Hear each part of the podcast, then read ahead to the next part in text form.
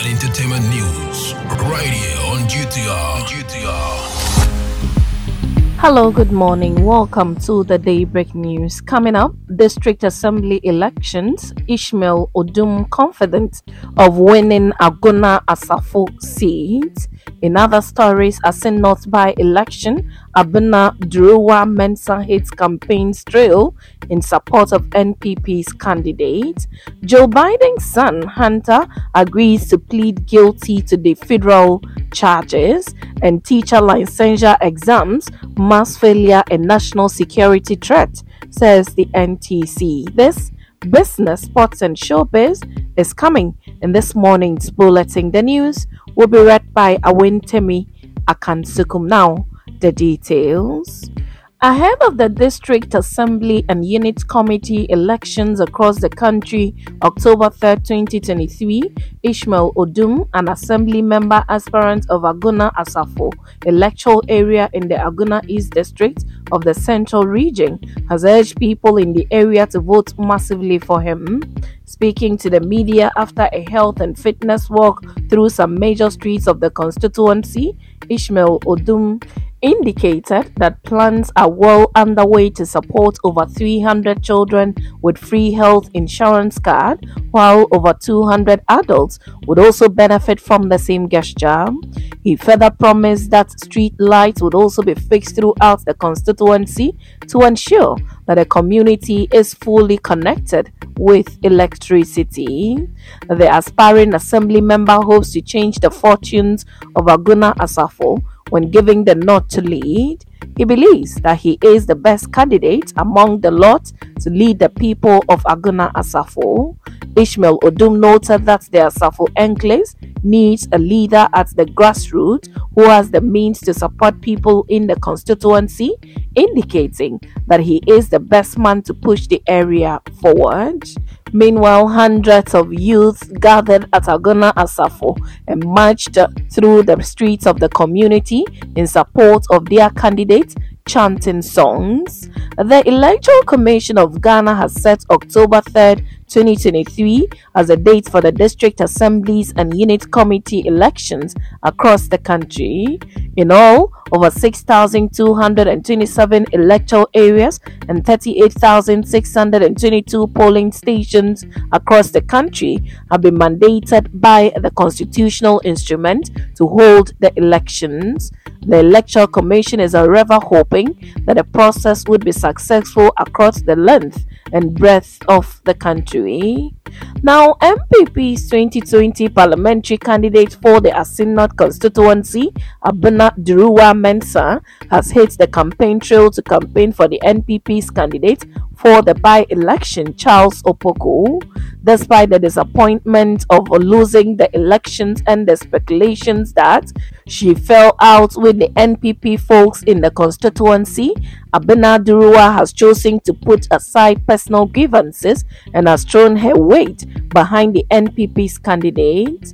Speaking to constituents at Asin Enja, she called on the people to give the NPP a chance in their lives once more so the constituency can witness more development.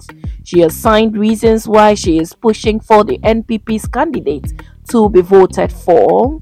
By hitting the campaign trail, Abena Durowaa Mensah says she aims to leverage her influence, experience, and support base to rally votes behind Charles Opoku, the NPP's candidate. Her endorsement and active involvement in the campaign are expected to strengthen the NPP's position in the constituency and consolidate party unity. Now, US President Joe Biden's son, Hunter Biden, has agreed to plead guilty on two federal tax charges and seek a separate agreement on a firearm charge in a deal with the Justice Department, according to his lawyer and court documents. In a statement provided to several U.S. news outlets, the younger Biden's lawyer confirmed on Tuesday that Hunter would take responsibility for two instances of misdemeanor failure to file tax payment when due pursuant to a plea agreement. The lawyer, Christopher Clark, added that a separate firearm charge would be subject to a pre-trial diversion agreement and would not be the subject of the plea agreement. A pre-trial diversion is typically an agreement between defendants and prosecutors that allows rehabilitation instead of prison time. The gun charge relates to Hunter Biden's possession of a Colt Cobra 38 special handgun for 11 days in October 2018, despite knowing he was a drug user, a violation of federal law. The count carries a maximum sentence of up to 10 years in prison. Justice Department prosecutors also outlined the planned agreement in a court filing. Any deal between Hunter Biden and prosecutors would have to be approved by a federal judge. The deal is expected to end a years long federal probe into the younger Biden's personal and professional dealings that has long presented a political headache for his father while fueling criticisms and conspiracy theory from the right. In a brief statement, White House spokesperson Ian Sams said the president and first lady love their son and support him as he continues to rebuild his life. We would have no further comment. The wide ranging federal investigation stretches back to at least 2018 and has probed the younger Biden's ballooning foreign business deals after his father became vice president in 2008. Now, in other stories, the Public Relations Officer of the National Teaching Council (NTC), Dennis Osei Owusu, has said that the high failure rate in the 2023 teacher licensure examination is a national security threat. Osei Owusu stated that the failure rate of teachers who took the recent examination is a cause for concern as it means that many teachers who are yet to join the teaching profession are not fit to be called teachers. Mr. Owusu was speaking in an interview with the media. A total of 6,451, representing 83.5% teachers, failed the 2023 Ghana Teacher Licensure Examination conducted in May 2023. The results were released by the NTC after the teachers wrote the resit papers. The number was out of uh, the 7,728 teachers who participated in the resit exam, thus 1,277 passed. Osei Owusu explained that the exams were on three basic areas num- numeracy, literacy, and essential skills. The PRO of the NTC explained that the candidates were not from only the colleges of education but the universities. He said that the NTC is working to improve the quality of the exam and to ensure that only qualified teachers are allowed to enter the teaching profession. Now, on business, the Importers and Exporters Association of Ghana has expressed disappointment at the government for failing to address the excessive taxes charged at the ports. This, according to the association, is believed to have resulted in Ghana losing a significant portion of its cargo traffic to Lomé. The association also believes that the government has not treated players within the port industry fairly, even after making several promises in the run up to the 2016 elections to deal with excessive taxes at the port.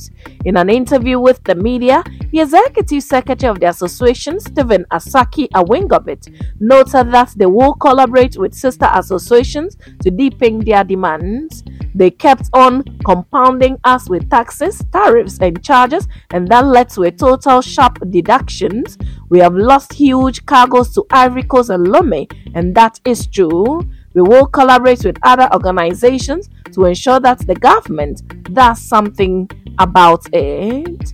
Now, in sports, Ghana Basketball Association GBBA Vice President Mr. Alex Kukula has singled out scheduling reasons as the main reason behind the low number of countries expected to compete in the upcoming FIBA Africa Under 16 qualifiers.